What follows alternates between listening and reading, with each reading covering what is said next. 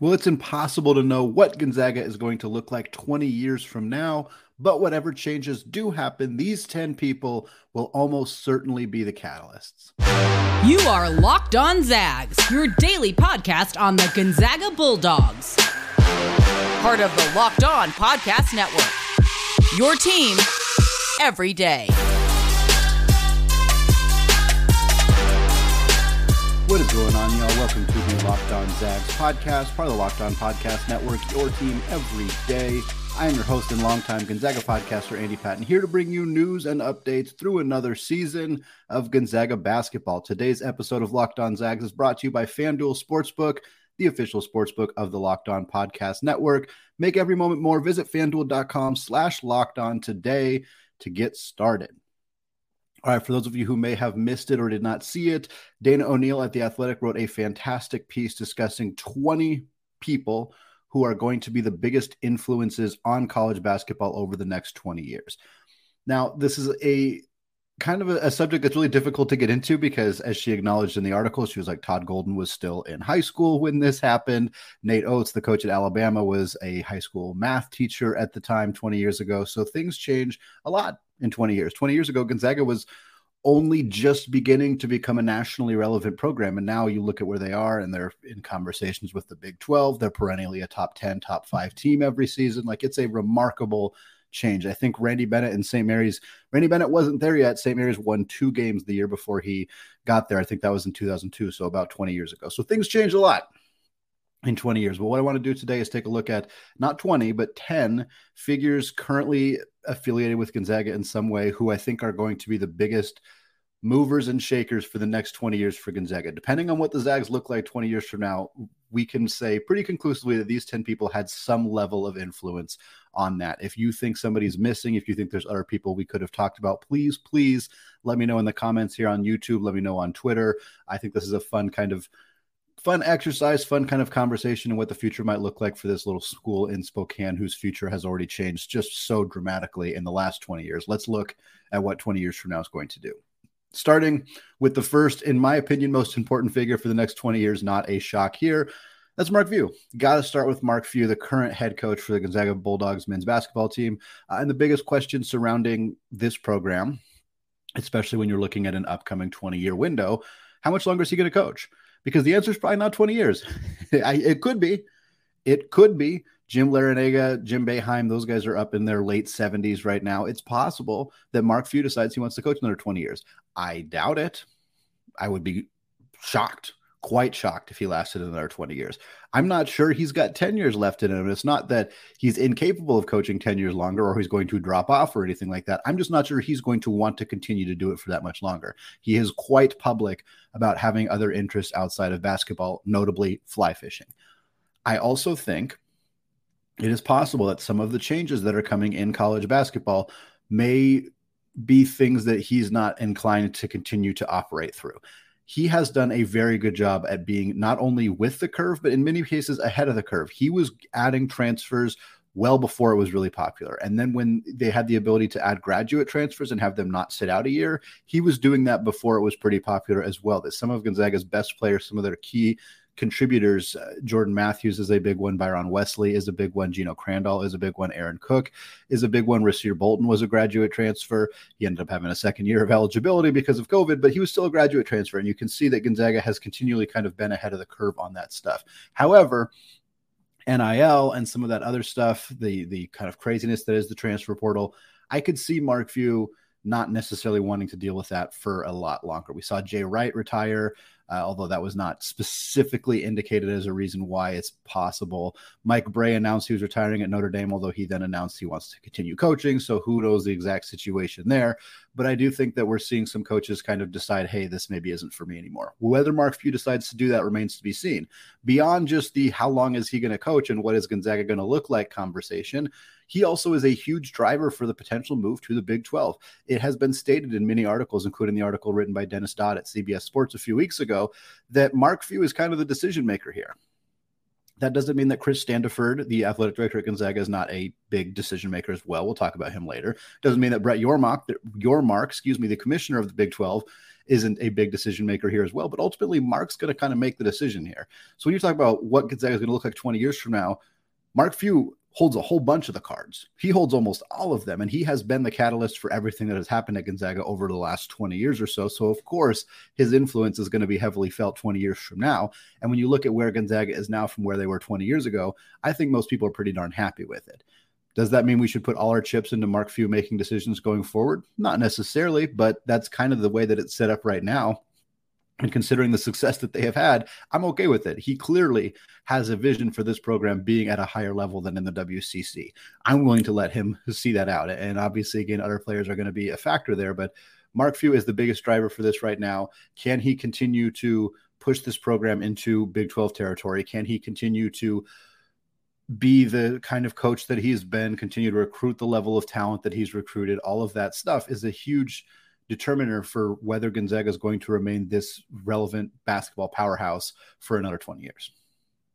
Number two on our list, already touched on him already. That's Brett Yormark, Yormark, excuse me, the commissioner of the Big 12. And basically, he has a huge amount of power over Gonzaga right now in terms of trying to get this conference into the best basketball conference that exists in college today recent quote for, from Yormark that that was in the John Canzano letter email that he sends out. It's a newsletter, fantastic to subscribe to if you haven't done so yet.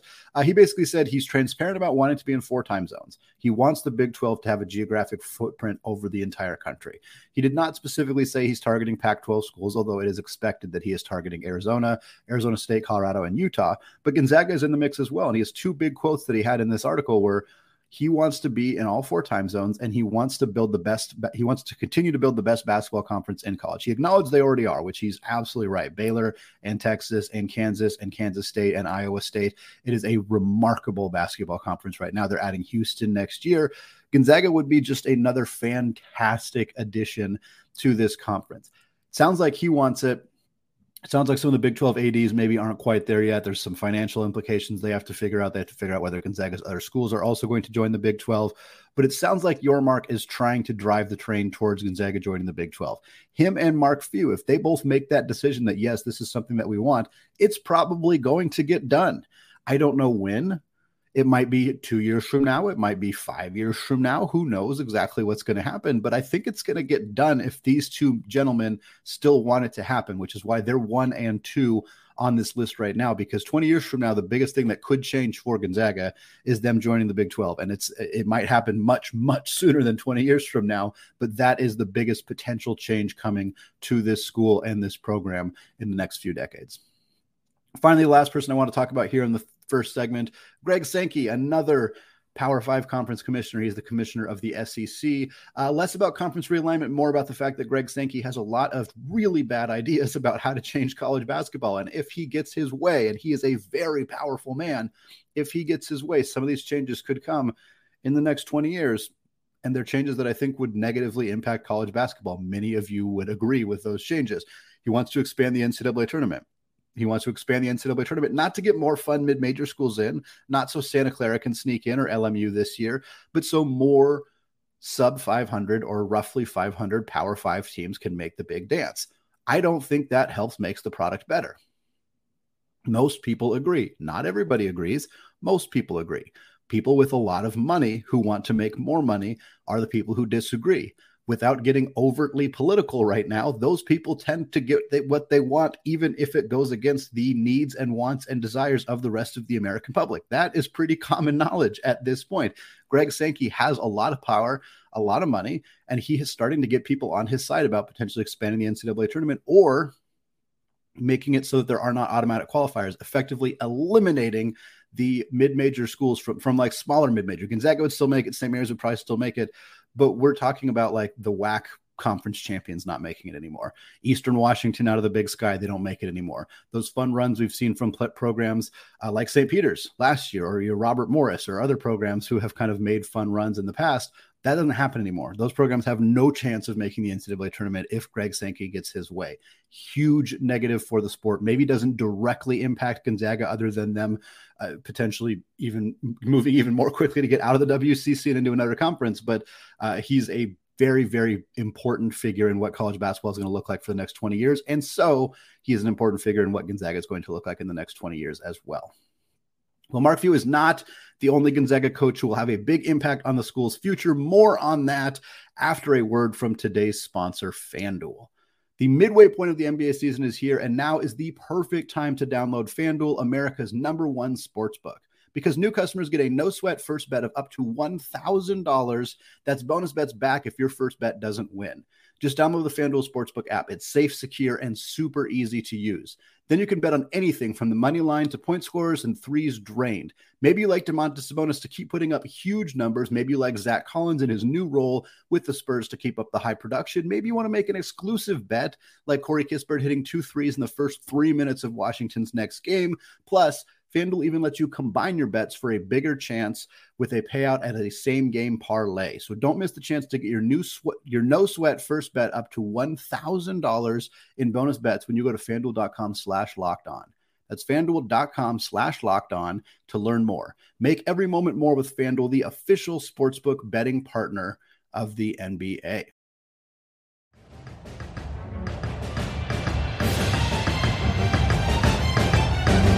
All right, segment two, Andy Patton, still Locked On Zags. I want to thank all of you for making Locked On Zags your first listen of the day. For your second listen today, check out the Locked On College Basketball Podcast. It's everything you need to know about all the things happening in college basketball in one place. You can hear from big name experts, insiders, coaches, and players. Locked On College Basketball available on YouTube and wherever you get podcasts. All right, four more people I want to talk about here in the second segment who are going to have a profound impact on Gonzaga over the next 20 years. Again, we're borrowing this idea from a fantastic article written by Dana O'Neill at The Athletic, talking about 20 people and their influence on college basketball over the next 20 years. We decided to just do 10 here, talking about the Zags uh, and what their future might look like. Uh, next up here, I kind of teased that he was going to be mentioned later in the show. That is Chris Standiford, the current athletic director for Gonzaga. It is unquestionable that the guy running the entire athletic department is going to have a big impact on what the athletic department is going to look like 20 years from now. That doesn't necessarily need to be said, uh, but still a profound impact here for Standiford, obviously taking over after a very, very lengthy and extraordinarily successful tenure as the athletic director from Mike Roth. Standiford takes over very early into his tenure as the AD. He has to deal with Mark Few's DUI situation. He has to deal with a handful of other kind of stressors that happened uh, in the first year. Welcome to the job. That's kind of how it goes. Uh, and then, of course, now the, the conference realignment conversation. And while we acknowledge that Mark Few has a lot of power in, in whether that decision gets made or not. So does Chris Standiford. Significant amount. I don't think that Standiford and Few are going to disagree and then like come to blows about it and fight. I think if Mark Few says, "Hey, I'm ready to do it. Let's go to the Big 12," there's a pretty good chance that Standiford's going to accept that as well. They're going to make more money in the Big 12. Yes, it's going to be offset by some more travel costs, but I think that they're going to ultimately come to that decision. And Standiford's going to have a lot of sway here because he's going to have to make the decision. Mark Few's making the decision from a basketball perspective, a men's basketball perspective. Standiford has to step back and look at the bigger picture. Does this make sense for our baseball team, for our soccer teams, for our volleyball programs? Does it make sense for whatever programs may have to end up going independent because there is not such and such sport in the Big 12? Those are conversations that he is going to have to have. Those are decisions that he is going to have to make if this comes to fruition, if this presents itself as an opportunity. There are also opportunities to only take basketball to the Big 12 and do something else with the other programs. That is a decision that Standiford will have to make as well. My suspicion is that they're going to try to take as many programs as possible to the Big 12 because the WCC is not going to keep their non basketball programs in that conference. Why would they do that if Gonzaga is taking their biggest moneymaker and bringing it somewhere else? So, decisions, decisions, decisions that Standiford's going to have to make. What decisions he makes will ultimately have a significant, I mean, mo- monstrous impact on those programs and really Gonzaga's identity as a as an athletic school uh, in a significant way going forward, depending on what Standiford does. Next up here, uh, Lisa Fortier, women's basketball coach for Gonzaga. Uh, obviously, another person who's, who's made a tremendous impact on this program. We talk so much about Mark Few and, and fear about his predecessor, what it's going to look like, which also goes back to Standiford. That's a decision he likely is going to have to make in the next 20 years is who's replacing Mark Few as the head coach. Massive decision, tremendous implications. Anyway, moving on to Fortier. Uh, when, Kelly, when Kelly Graves left, when he took the job at Oregon, they had a decision. And Mike Roth made the decision to stick with Lisa Fortier, who was an assistant head coach at the time, promote her from within, let her run the program. It has gone spectacularly. Fortier has taken this program to really, really significant heights. They are currently a top 20 team in the country. A recent reveal of the late season watch list for the Naismith Coach of the Year in college women's basketball. Lisa Fortier is on that list.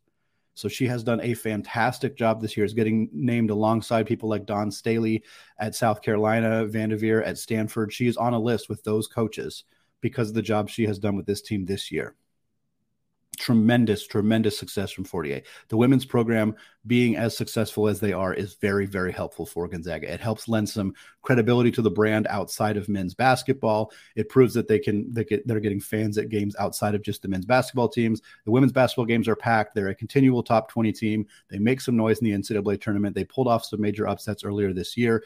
For Fortier, if this program continues to be this level of success, it it continues to help Gonzaga show that they are a basketball school, not a men's basketball school. They are a pure basketball school. And it also proves that Gonzaga can replace legends like Kelly Graves internally, like they did with Fortier, and continue to have that success. When and not if, when Mark Few decides to move on and, and end his basketball career as the coach, there's a good chance Gonzaga goes with an internal candidate we'll talk about that in a second. But the fact that Lisa Fortier has been successful is a key component for Gonzaga's success doing the same thing on the men's side, should they choose to do that. Next up, Charlie Baker. Charlie Baker is probably the only name on this list most people may not recognize at all. Baker is the current president of the NCAA, or going to be the current president of the NCAA, taking over for Mark Emmert, who is ending his tenure. Uh, Baker takes over at a time when the NIL and the transfer portal and realignment are basically completely out of control. I don't think there's any other way to look at it. They are out of control right now, and he's going to have to make decisions. Do we further police what is going on in the transfer portal? Do we continue to make rules that make it more difficult for players to change schools? Because once you open that spigot, which they already have, it's pretty hard to close again. And now they have to make a decision. Do we try to limit what is happening right now where 1500 kids are entering the transfer portal every single year? Do we hope that it just goes down when there's less eligibility because those covid students start to graduate? Tough questions. Not necessarily easy answers to those questions. Baker and his staff are going to have to figure out what to do there.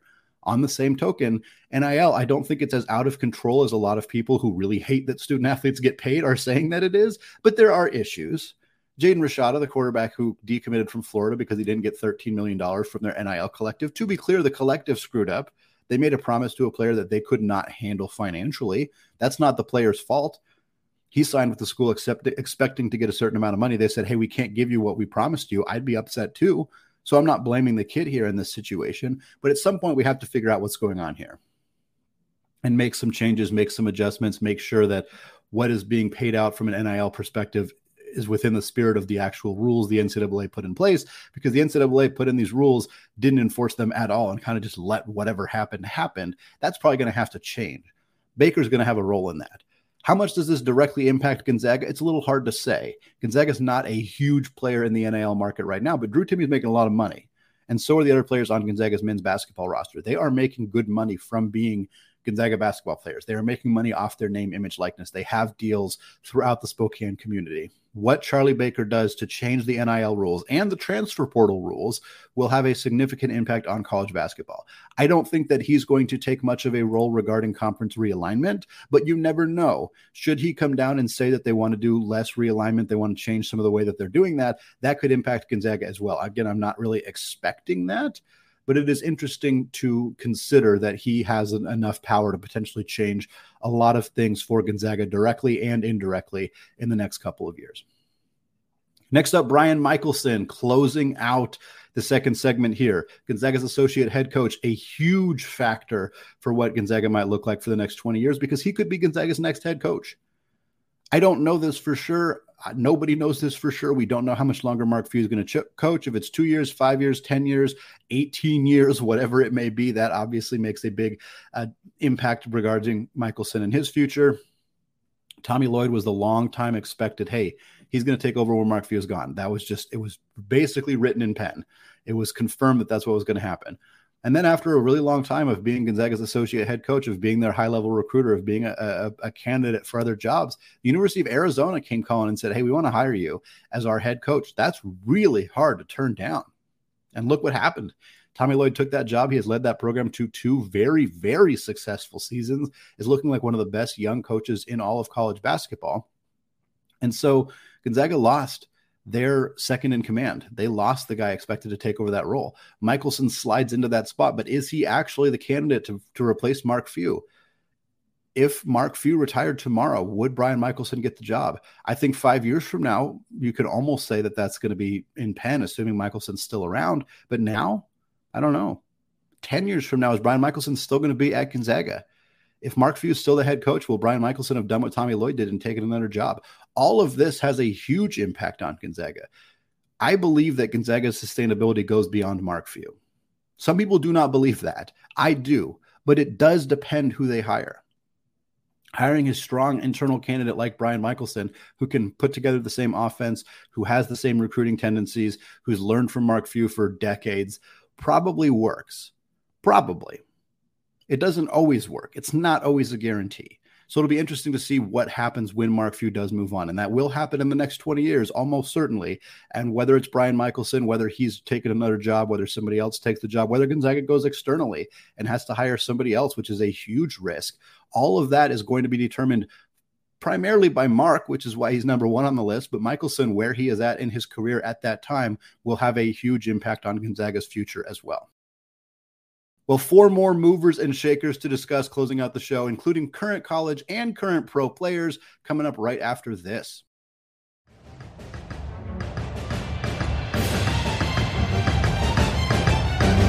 All right, segment three, still Andy Patton, still locked on Zag, still talking through our top 10 most important, influential, impactful people in the next 20 years for the Gonzaga Bulldogs. Of course, there are many people who are going to have a huge impact on Gonzaga who are five years old right now, 10 years old right now, not even born potentially right now. So it's a little bit hard to know exactly what this is going to shake out like, but we're kind of making some projections on here are some important figures in Gonzaga's current life who are going to have a big impact on what this program is going to look like. So we're going to move on here. The last three guys we're talking about, last three people, I should say, that we're talking about. Uh, Drew Timme is next. And Drew Timme might seem like an odd choice as a player who, at most, is going to play one more season, one of the next 20 seasons in a Gonzaga Bulldogs uniform. Uh, potentially, he's only going to play a few more weeks, a month, six weeks is potentially all that is left of Drew Timme's career in a Gonzaga Bulldogs uniform. However, he has a very, very real chance of breaking the scoring record at Gonzaga, being the all time leading scorer in school history. Many of you listening know the name Frank Burgess. Most of you listening probably know the name Frank Burgess. The reason you know the name Frank Burgess is because he is Gonzaga's all time leading scorer. His jersey is hanging in the rafters in the McCarthy Athletic Center. Of course, he went on to have a very successful post playing career. Uh, and, and I know that that has a, a huge part, is a huge factor. But for Drew Timme, he could become Gonzaga's greatest scorer of all time. He's already arguably one of their greatest players, if not their greatest player of all time, with multiple All American nods, potential National Player of the Year conversation, helped lead this team to a national championship appearance, all of that stuff. But if he also breaks the scoring record, he becomes an icon, more so than he already is. A player that people talk about for years and years and years. Beyond that, for Drew Timme, he is the first real significant NIL earner in Gonzaga history. That matters. It matters that Drew Timme has proven, and we don't know the figures, and we may never know the figures, but Drew Timme has proven that you can make real, real money playing basketball at Gonzaga. Nobody else has proven that.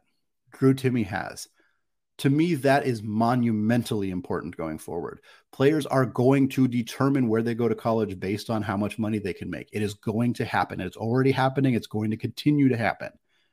Drew Timme saying, Look, I have this deal with Emerald Queen Casino or Northern Quest Casino, excuse me, where I am on TV fairly regularly. I have this podcast where I'm presumably making money. I have deals with Dollar Shave Club. I have other T Mobile, all of these opportunities that Drew Timme has cultivated as a Spokane resident as a Gonzaga basketball player proved that you can do that in at this school.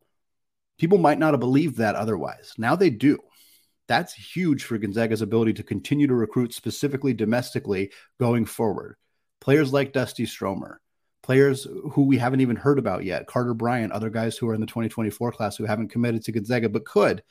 Part of the decision making there is will I be able to make money there? Drew Timme is proving yes.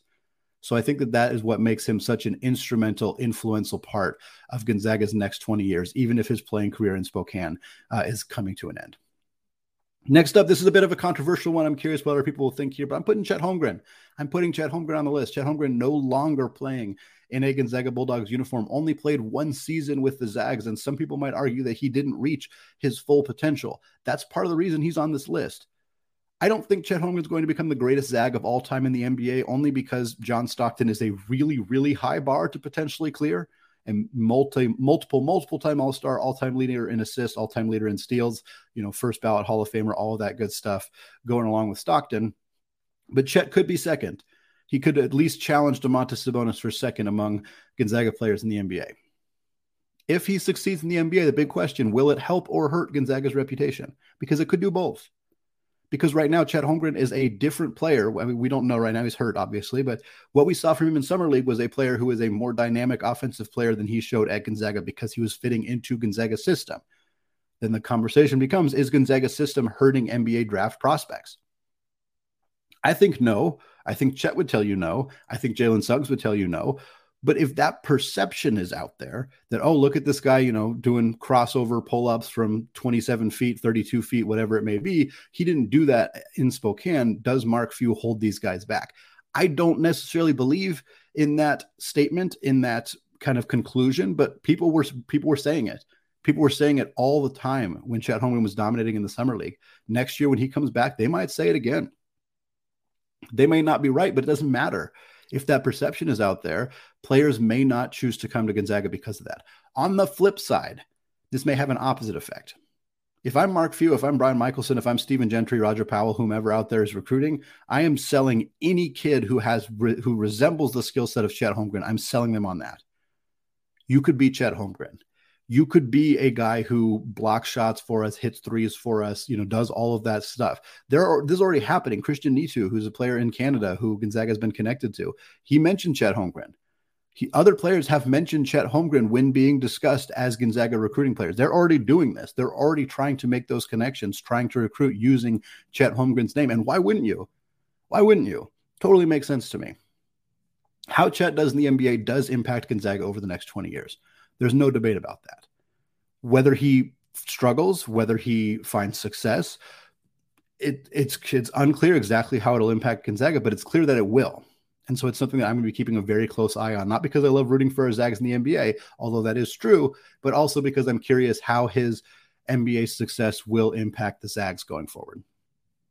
Finally, closing out the show with the absolute GOAT, Courtney Vandersloot, New York Liberty point guard. A lot of the same reasoning uh, for Chet, except for the fact that Courtney has already demonstrated her success in the WNBA, a potentially all time WNBA assist leader in time. She is third right now on her way to trying to catch Sue Bird, the great Sue Bird, who just retired from her career with the Seattle Storm. Courtney now in New York with the Liberty, playing alongside Breanna Stewart, alongside Sabrina Ionescu, alongside John Jonquel Jones, a legitimate super team in New York with the Liberty.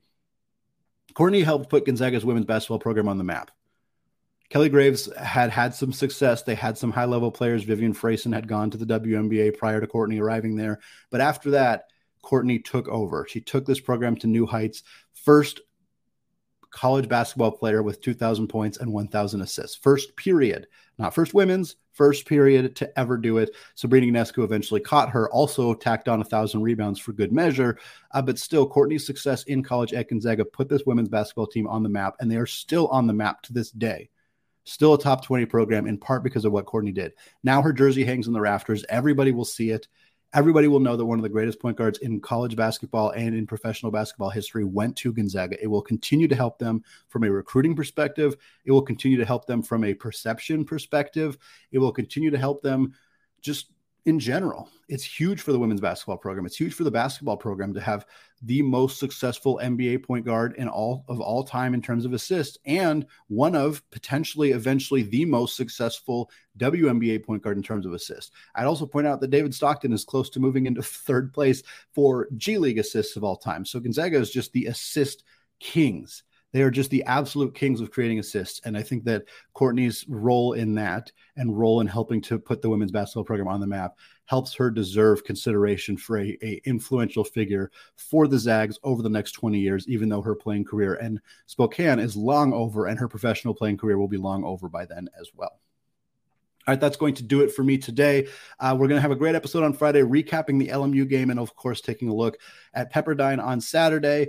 Uh, return to Mailbag Monday next week. Check out the show on YouTube or wherever you get your podcasts. Also, check out the Locked On College Basketball podcast if you have not done so yet. It is available on YouTube as well. We're very close to 500 subscribers there, so go hit that subscribe button on Locked On Zags and on Locked On College Basketball. Until next time, go Zags.